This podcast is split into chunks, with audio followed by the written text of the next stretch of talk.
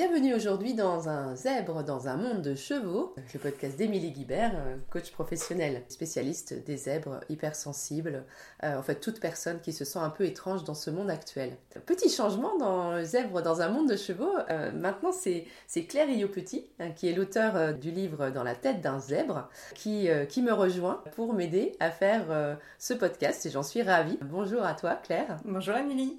C'est toi qui vas reprendre le, pilotage des questions et je remercie encore euh, Michel euh, qui m'a aidé pour lancer ce podcast. Tu m'as gentiment proposé et, euh, vu comment ça s'était passé lors de notre interview croisée, j'ai trouvé que c'était une super idée et, je me dis que c'est très intéressant d'être questionné par toi qui a fait ce chemin puisque pour écrire ce livre, tu as aussi des questionnements et j'avais trouvé tes questions très pertinentes. Merci.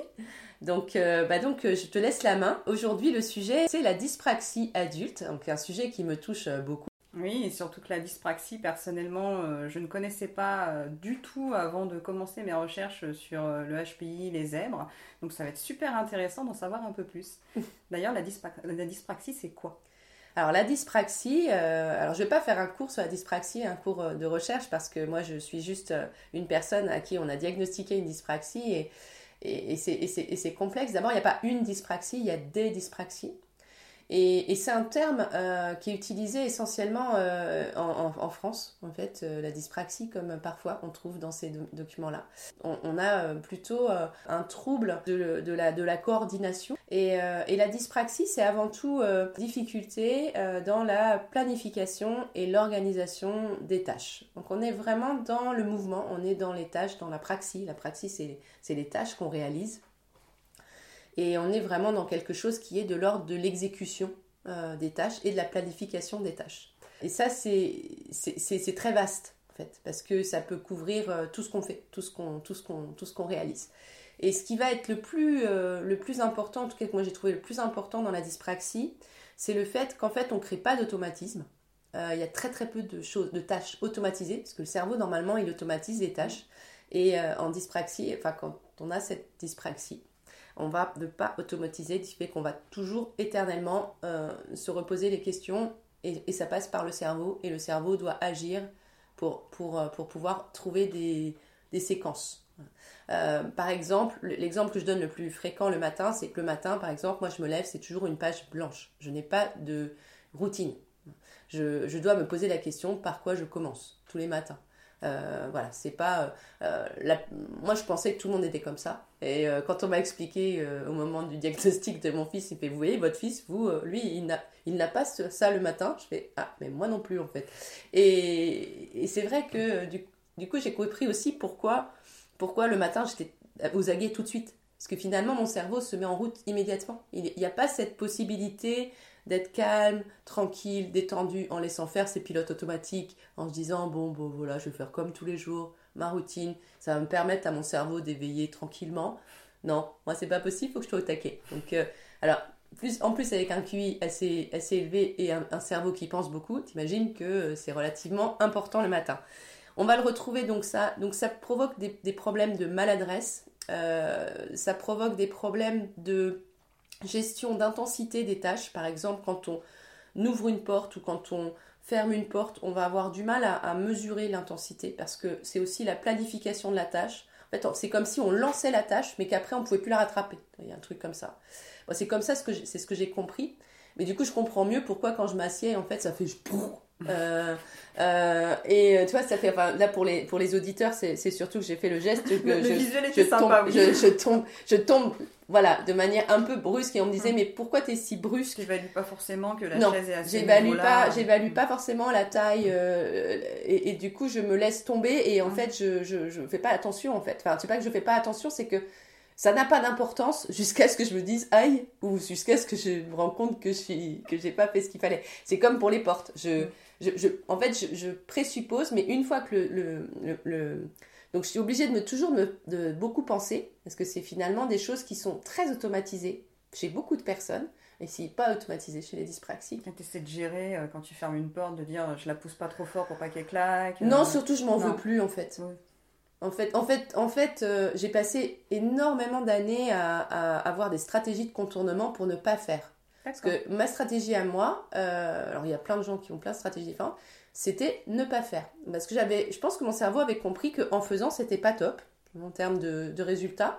Donc du coup, je faisais tout pour ne pas être là au moment de débarrasser la table, mettre le couvert. Euh, dès qu'il y avait des trucs à faire. Ouais, euh, des activités. Ouais, c'est ça. Tu vois, par exemple, quand on était corvé de nettoyage, je faisais un truc simple, tu vois, genre les toilettes. C'était ce que tout le monde, personne voulait faire, mais c'était hyper facile à faire en fait, tu vois. Donc en fait, du coup, ça me prenait pas beaucoup de temps. Mais en fait, par contre, euh, je savais que ça, je savais le maîtriser. Je, n'avais aucune idée à l'époque de pourquoi je faisais ça. C'est après, quand j'ai su, que j'ai compris tout ce qui se passait.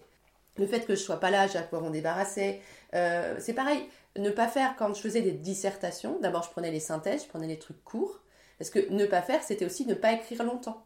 J'avais pas du tout conscience que, euh, évidemment, j'écrivais mal, j'ai jamais écrit bien, mais, mais à l'époque, on écrivait plus lentement euh, euh, et, on avait plus de temps pour apprendre à écrire. Ce qui fait mm. que malgré tout, j'avais moins de difficultés d'écriture que peuvent l'avoir les dyspraxiques d'aujourd'hui, les enfants. On m'a expliqué ça. C'est pas que je suis moins dyspraxique, c'est que les enfants d'aujourd'hui, pour eux, c'est plus difficile. le rythme n'est plus le même. Mais par contre, je faisais que des textes très courts. Parce que pour moi, euh, écrire longtemps, c'était. Toi, la synthèse, c'était tout à fait ton truc. Ah bah moi, la synthèse, alors par contre, j'étais hyper synthétique. Ah, tu m'étonnes. Du coup, quand j'ai réussi euh, donc quand je suis arrivée au niveau du travail, c'était euh, c'était top parce que j'étais très synthétique. Et, euh, et, je me suis, en fait, je pensais juste que j'étais synthétique. J'ai pas, à cette époque-là, j'avais pas la conscience que c'était parce que mon cerveau me disait fais-en le moins possible. Tu n'es pas forcément, tu es doué pour réfléchir, pas forcément pour agir. C'était un peu le message que j'avais, message subliminal que mon cerveau m'envoyait, donc j'avais absolument aucune conscience. Donc voilà, c'est une, grande introduction, pour dire qu'en fait, il n'y a pas une dyspraxie, il y a des dyspraxies, euh, que quand on regarde, c'est énormément de choses, mais on va surtout repérer des personnes qui en fait ont du mal à être dans la double tâche, qui ont du mal à, dans, les, actions en fait. C'est plus, euh, ça se joue plutôt dans les gestes, dans les, dans fonctionnements. Alors c'est certainement le trouble le plus méconnu euh, des troubles d'apprentissage, mais c'est aussi celui qui va, chez un enfant, on va le repérer parce que l'enfant va pas arriver à faire ses lacets, moi, moi, je sais que typiquement, j'ai mis du, du, temps avant de mettre mes affaires à l'endroit. c'est mettre ses affaires à l'endroit. Et euh, faire du vélo, par exemple. Faire du vélo, euh, c'est hyper compliqué. Parce que ça demande énormément de, de praxis en même temps, et énormément de double, triple tâches. Euh, et donc, voilà, le point d'équilibre, conduire. Conduire, c'est compliqué aussi. Et je sais que quand je suis fatiguée, je sens que c'est pas complètement automatisé. Hein. donc, mm. euh, dès que je suis fatiguée, je sens que mon levier de vitesse il prend un peu cher. Mais c'est des petites choses comme ça en fait. Et finalement, c'est très invisible parce que euh, on s'en rend pas compte. On s'en rend pas compte tant qu'on sait pas. Mm. Et pour moi, ça a été une vraie révélation parce que c'était toutes les choses sur lesquelles j'étais complexée. Euh, on me disait tout le temps, ah oui, pareil, t'as pas les lumières. Pareil. Tu, tu passes devant un truc, tu en fait, tu n'automatises pas les, les gens ne se rendent pas compte que toutes, toutes les choses qu'on nous dit quand on est enfant, on les automatise. Euh, quand les parents euh, disent aux enfants éteins les lumières, éteins les lumières, éteins les lumières, les enfants après ils éteignent mm. la lumière sans y penser parce que c'est devenu un automatisme. Euh, pour un dyspraxique, c'est pas la même chose, c'est pas aussi automatisé. Donc en fait, tu passes devant la lumière, tu penses pas si tu penses à autre chose. Donc il faut que tu penses, il faut que tu penses à lumière allumée, donc moi éteindre. Tu vois, c'est donc en fait, il faut que tu remplaces le cerveau automatisé. Et, ça, et ça c'est pas simple.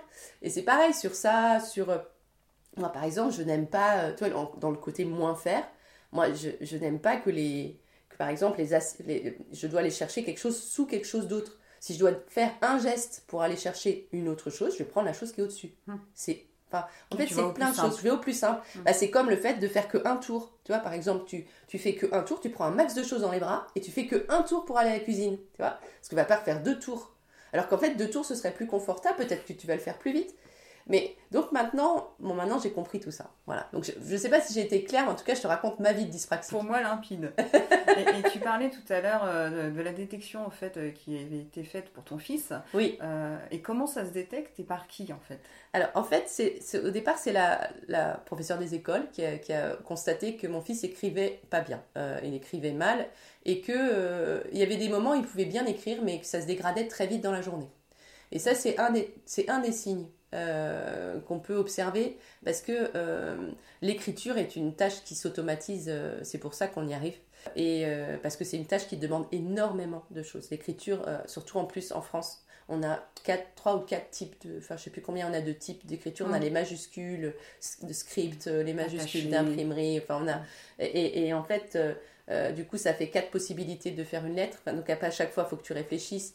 Euh, et, et, et puis en plus tout le monde n'écrit pas de la même manière. Donc euh, l'écriture est vraiment quelque chose qui est très très difficile euh, pour quelqu'un qui a, qui a cette dyspraxie.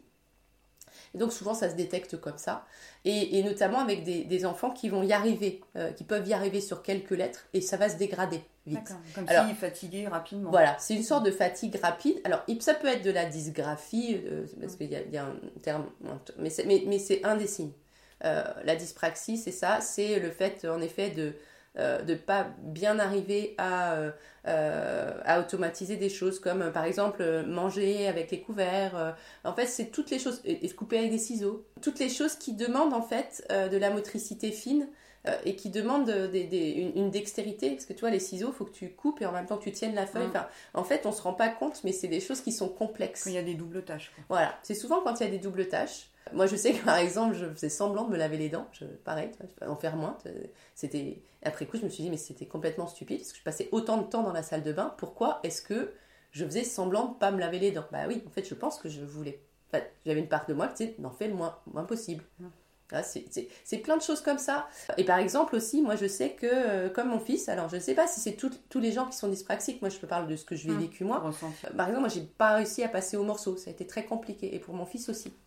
Parce que c'est une sorte, c'est aussi de la praxie de pouvoir utiliser les aliments dans Mm. la mâchoire. C'est, c'est plein de choses comme ça, en fait. Donc, quand j'ai découvert cette dyspraxie, ça a éclairé plein de zones d'ombre de ma vie, en fait. Plein de choses où j'étais dans le, dans le je n'y arrive pas. Voilà. Et, euh, et donc, les enfants, oui, c'est ça. Euh, chuter, à faire du cloche-pied. En fait, il y a, ça, va, ça va arriver de là. Donc, souvent, ça vient de l'école. Et après, il faut faire un bilan auprès d'une psychomotricienne euh, qui elle va pas poser le diagnostic, mais qui va émettre des possibilités. Et c'est souvent une psychomotricienne, parce qu'elle, elle est dans la motricité et Mm. dans les praxies, qui va pouvoir voir si par rapport à un âge, euh, un enfant, il est euh, ok, en retard, en avance, tu vois. C'est elle, elle va établir un diagnostic par rapport à ce qui doit être fait à cet âge-là, Mm. et elle va observer comment l'enfant s'y prend, et c'est elle qui va pouvoir vraiment euh, dire, nous, c'est ce qui s'est passé. Et après, il faut passer avec un, un, un neuropédiatre euh, qui va, lui, établir le diagnostic, qui va faire éventuellement des bilans complémentaires, notamment le, le- le test de QI, euh, pour, pour établir aussi s'il y a des choses. Voilà. Et c'est comme ça que ça se passe. Et, et après, ça permet de pouvoir demander des aménagements à l'école, notamment quand c'est très très important, euh, parce que du coup, ça la permet de passer à l'ordinateur, puisque taper Mm. sur une touche, c'est pas du tout la même chose que d'écrire une lettre. hein. Ça, euh, euh, et et c'est vrai que de ce fait, c'est beaucoup plus facile pour un dyspraxique d'écrire avec un ordinateur. Et c'est pas qu'on sait pas écrire, c'est qu'on sait pas écrire avec un stylo, c'est pas pareil. Et moi, c'est vrai que quand je suis arrivée au travail, je pense que je, suis passée à l'ordinateur tout de suite. C'était, c'était même si c'était le début. Mm. euh, et et c'est vrai que tout de suite, je m'y suis mise. Et C'est beaucoup plus facile pour moi de, de taper moi-même que de faire un brouillon pour le donner à la secrétaire à l'époque qui allait le taper. C'était maintenant je comprends mieux. Et parce que je me disais j'allais passer un temps fou à lui expliquer ce que j'avais voulu écrire et Mm. moi pour moi c'était c'était en plus du temps de, de faire des, de- de- d'écrire alors que je tapais direct sur ordinateur. C'est pour ça que j'ai été très geek très vite en fait. Heureusement qu'il y a eu le- les ordinateurs, euh, les Ah ouais. Ah ouais, je, je pense qu'en effet, c'est vrai que c'est. euh, heureusement que j'ai eu ça. Après, j'aurais, de toute façon, j'aurais utilisé ma voix et j'aurais utilisé le langage. Parce qu'en fait, souvent, les dyspraxies qui compensent par le langage, par le cerveau aussi. Ça aurait été le dictaphone euh, à donner Oui, à la c'est ça, c'est ça. Je pense que je pense que j'aurais trouvé une solution. Euh, et, et, et les médecins seraient-ils? On peut imaginer. Mais en tout cas, oui, non, c'est c'est euh, c'est- c'était très bien pour moi d'avoir les d'avoir les ordinateurs. Ça m'a ça m'a vraiment aidé. Et aujourd'hui, c'est pour ça que euh, c'est important que les professeurs et les parents comprennent. Euh, que euh, quand on euh, met à disposition un ordinateur à un enfant, c'est vraiment parce que pour lui, c'est dix fois plus énergivore d'écrire euh, sur un papier que d'écrire euh, sur un ordinateur. Et toute cette énergie, en plus, comme il n'y a pas de possibilité de double tâche, on ne peut pas à la fois écrire à la main, ça nous demande tellement d'énergie, on ne peut pas à la fois écrire à la main et penser à ce qu'on écrit. Mm. C'est beaucoup plus difficile. Euh, c'est pour ça qu'on est beaucoup donc ça va être beaucoup plus lent. c'est plus lent. Hmm. C'est plus lent et aussi c'est source d'erreur. Parce qu'en fait, tu, tu, voilà, c'est vraiment. Quand euh, tu te concentres sur ce que tu es en train de penser, et du coup, tu vas faire les lettres, elles vont pas forcément être bien faites. C'est ça. D'accord. Et du coup, tu vas aussi, euh, si quelqu'un te parle en même temps, tu vas t'interrompre parce que tu peux pas et traiter la demande qui t'est faite et ce que tu voulais écrire et le geste. C'est ça. Et, et ce qui fait que euh, c'est- parfois très très compliqué de- d'écrire. Euh, alors que sur l'ordinateur, ça devient facile.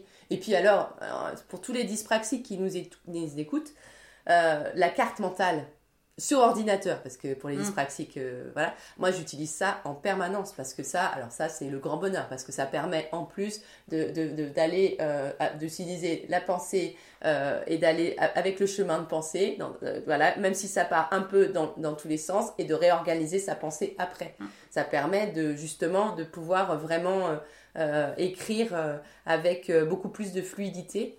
Euh, quitte après à repartir sur, un, sur, un, sur un- une écriture plus séquentielle, mais pour justement pour avoir une première phase où on va euh, larguer les idées sur quelque chose et une autre phase où on va se concentrer sur le remettre en forme. Moi, en tout cas, ça a été euh, euh, la meilleure méthode que j'ai trouvée parce que du coup, je suis pas obligée de faire les deux en même temps. Je ne suis pas obligée de faire et sortir les idées et les mettre en forme. Mais tu les sors, tu les hiérarchises en première intention et après tu les remets en forme en seconde C'est intention. ça. Bah ouais, même je, même, je vais aller les trois étapes. Je les sors, je les hiérarchise et ensuite je les écris. Tu vois, c'est vraiment. tu euh, vraiment tout. Ouais, et ça, c'est vraiment une technique qui est hyper intéressante.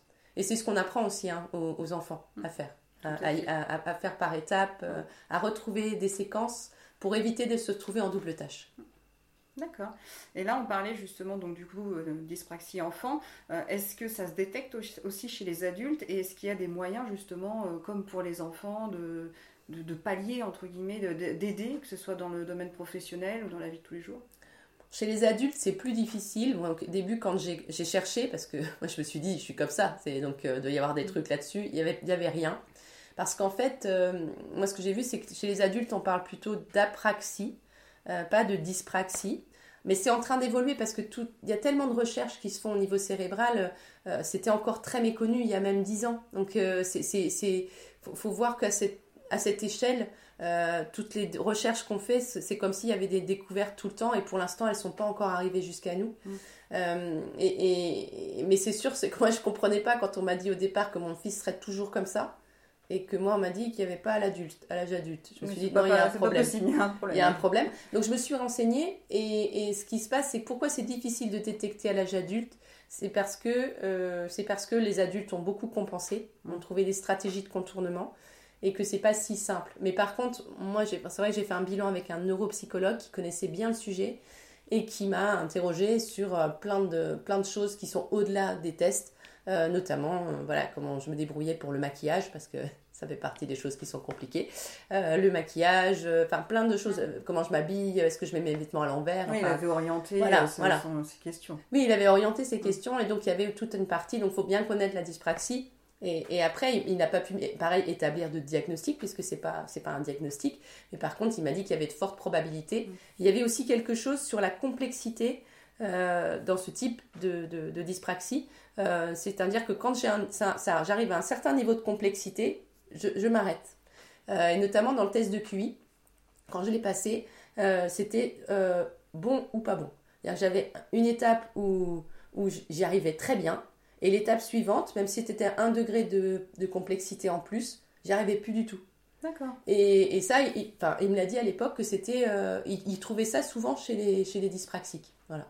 Donc, euh, comme s'il y avait un niveau de complexité qui était pas possible à atteindre. Voilà, Mhm. c'est. Le cerveau sature et Ouais. ne fait plus. Ouais, je pense. Et c'est, et c'est, et c'est Fanny Nussbaum dans le livre Les philo cognitifs qui, qui, qui parle avec euh, Olivier Revol, qui est aussi dyspraxique, lui, et qui explique que euh, aussi la dyspraxie pourrait être une conséquence euh, due au potentiel, dans le sens où, euh, où en fait le fait d'avoir plein d'informations fait qu'à un moment ça se sature et que le cerveau de ce fait ne peut plus fonctionner ou en tout cas se, se, se bloque. Donc, parce que du coup il y a trop d'informations et peut-être que la dyspraxie serait aussi une, une, de, de percevoir beaucoup trop d'informations euh, et de pas arriver du coup à mettre focus sur, euh, sur un geste, sur un mouvement. Euh, et par contre, la super grande qualité des dyspraxiques, c'est que, en fait, comme tu n'as pas de routine, tu n'as pas de routine. Donc, en fait, tu peux changer de routine, tu peux changer, tu- si on te Et dit d'arrêter. Bah facilement oui, du coup. bah oui. Mais si on te dit d'arrêter le lait le, demain, bah t'arrêtes le lait demain. Enfin, toi, c'est pas. Mm. Euh, évidemment, oui, as quand même, évidemment, il y a quand même le système d'automatisme parce qu'on n'a pas un cerveau qui est si différent des autres. Mais par contre, en termes routiniers, c'est euh, euh, c'est beaucoup plus simple. Oui, c'est sûr. de ce point de vue-là, oui, tu t'adaptes beaucoup plus facilement Ah oui. que des personnes qui ont des routines bien établies, qui ont fait ça depuis 15 ans. euh, C'est ça. ne voient pas changer du tout. C'est ça, ah, c'est ça. Moi, je ne sais même pas ce que c'est. En fait, je, je ne comprends même pas ce que c'est que de ne pas changer. En fait, tellement pour moi, c'est naturel le changement, le, Mm. le fait de changer de façon de faire. Pour moi, c'est quelque chose qui est juste euh, naturel. Voilà, je et je vais toujours sur vers la meilleure façon de faire. Mm. Et, et pour moi, donc, donc quand je me retrouve face à des personnes qui, qui, qui ne pensent pas à changer, pour moi, ça a été un vrai exercice intellectuel d'arriver à comprendre que des gens ne pouvaient pas changer. C'est parce que pour moi, c'est juste pas possible. oui. Ouais, mais c'est souvent le cas. hein. Quand on a quelque chose qui est très naturel chez soi, on a du mal à imaginer que l'autre fonctionne diamétralement opposé. Ça, c'est ça, c'est l'humain. Oui, c'est humain. et, et du coup, si tu avais des, des- des conseils à donner euh, à des dyspraxiques ou à des personnes qui pensent être dyspraxiques, euh, Euh, je pense que ce qui est important, c'est de faire la différence euh, entre ce qu'on peut faire et ce qu'on peut pas faire. Et d'arrêter de vouloir faire des choses que tout le monde, tout simplement parce que tout le monde les fait. Euh, de se faire confiance et de d'essayer de voir en fait euh, qu'est-ce qui va être le plus confortable pour nous. Parce que finalement, quand on, quand on a ça, on fait que s'adapter depuis toujours. On s'adapte au fonctionnement des autres. Moi, je pense qu'en effet, euh, j'étais comme un peu aussi... comme j'arrivais pas à faire, je, je faisais exactement comme les autres. Mm. Et finalement, je- je- j'essayais désespérément de faire comme les autres et j'étais tout le temps en échec de faire comme les autres. Euh, mais j'avais pas d'autre solution. Et je pense que le jour où j'ai compris que peut-être j'étais différente, euh, et bah, je me suis autorisée à faire à ma façon. Et, et je pense que c'est ça le plus, le plus beau cadeau qu'on peut se faire. C'est c'est autoriser à faire à sa façon, s'autoriser à se dire, bah oui, en effet, je vais écrire à l'ordinateur. Parce que écrire à la main, c'est juste pas possible. Oui, bon, du coup, je fais des chèques une fois de temps en temps, c'est un peu la cata. Mais, euh, euh, et, et c'est s'autoriser à se dire, oui, en effet, euh, bah, je me fais des listes euh, de choses à faire. Il y a pas longtemps, j'ai fait un, rééquilibrage alimentaire et j'ai demandé à avoir vraiment euh, la planification tous les, de, de toutes les phases. Et ça, ça m'a énormément aidé. Mais parfois, en fait, c'est vécu comme Ah, mais pas, tu, tu, tu, tu sais pas faire. Enfin, en fait, c'est dé- dépasser toutes les choses qu'on a entendues quand on était enfant. Euh, et puis vraiment se faire confiance. Apprendre à se faire confiance. Et je pense tester une autre façon de faire Mm. qui nous paraît intuitivement mieux et voir ce que ça fait. Et moi, je sais que depuis que je fais ça, ça m'a libéré l'esprit, ça m'a libéré la tête. J'ai récupéré beaucoup d'énergie, beaucoup, beaucoup d'énergie et, et aussi d'arrêter de culpabiliser Mm. quand, je, quand je, je ferme fort ou quand, quand mes voisins me disent qu'ils entendent quand je sors de ma maison. Bah, en fait, je sais que c'est vrai. Voilà. Je, je- je sais que c'est vrai et je sais que l'effort que je devrais faire pour euh, est disproportionné par rapport au fait que les voisins, en fait, ça les amuse. Enfin, Mm. C'est pas grave, en fait. Donc, euh, je préfère mettre mon énergie là où c'est hyper important euh, de m'adapter et puis laisser ça en me disant, bon, voilà, les gens qui sont ouverts d'esprit vont me comprendre, tout va bien. on en revient toujours à la même chose, c'est s'accepter euh, comme Oui. tel qu'on est et, euh, Oui. et arrêter de s'adapter pour faire comme tout le monde, mais faire ce qui nous, nous convient. Oui, et encore faut-il savoir qu'en effet, on a c'est ce qui nous convient. Et c'est Mm. c'est toujours la même chose, mais c'est vraiment, on vit dans, un, dans une société qui ne nous le permet pas beaucoup. Et on a essayé de vraiment standardiser les gens. Et, euh, et moi, je reste convaincue, alors ça c'est mon petit, ma petite pensée à moi, qui ne m'appartient qu'à moi, mais que qu'en fait, les, euh, les, les dyspraxiques, euh, puisque je suis toujours dans l'histoire de la neurodiversité, donc c'est si la dyspraxie existe, si ce fonctionnement cérébral existe, euh, c'est qu'il a son utilité dans l'humanité. Et que pour moi, son utilité dans l'humanité, c'est vraiment la créativité, le fait de faire autrement, de Mm. pas de pas de pas fonctionner avec les habitudes. Et donc, je me dis que bah, c'est peut-être des personnes qui étaient des, des chercheurs, des penseurs, des philosophes. Voilà. Et, et que en fait, bah, du coup, plutôt que de faire des choses, plutôt que d'aller à la chasse, plutôt que de fabriquer des objets, bah, en fait, ils, ils, ils- ils ser- ils étaient utiles à l'humanité pour penser, pour penser différemment et pour faire avancer, mais d'une autre manière. Voilà. Je suis assez convaincue de ça. C'est magnifique. Ah bah, c'est une belle façon de voir, la- de Ah bah voir oui, le, le, le- Est-ce que je pense que à chaque, chaque fonctionnement a un rôle Et, aujourd'hui, on nous dit que la dyspraxie, c'est une sorte de pathologie. Non, c'est pas une pathologie, c'est mm. un fonctionnement. Encore une fois, et on va le dire souvent dans ce podcast et on le dit tout le temps, c'est un fonctionnement cérébral différent. Ce n'est pas une pathologie. Mm. Et à d'autres époques, dans d'autres dans d'autres peuplades, bah, dans des peuplades où euh, on n'avait pas besoin d'écrire et où on avait beaucoup de transmission orale, fort à parier que les dyspraxiques étaient plutôt euh, les chefs de village et pas forcément les personnes qui, faisaient rien. Donc euh, moi je suis assez convaincue de ça. Totalement. et, pour finir, euh, est-ce que tu aurais des, ressources qui pourraient être euh, communiquées aux enfants, aux adultes, aux parents qui s'interrogeraient, qui voudraient fouiller un petit peu plus en complément du podcast?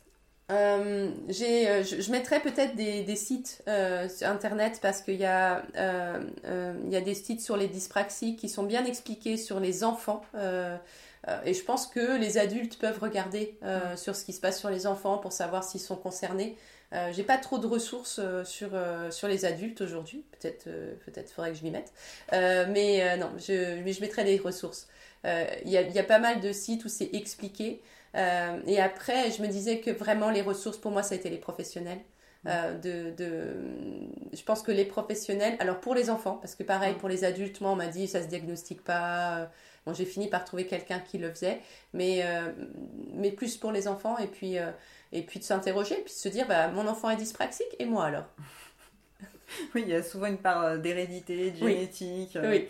Il y a une part d'hérédité et de génétique et, et, et, même si ce sont des facteurs qui, qui, qui, peuvent s'activer ou pas, voilà, se poser la question, ça peut être intéressant.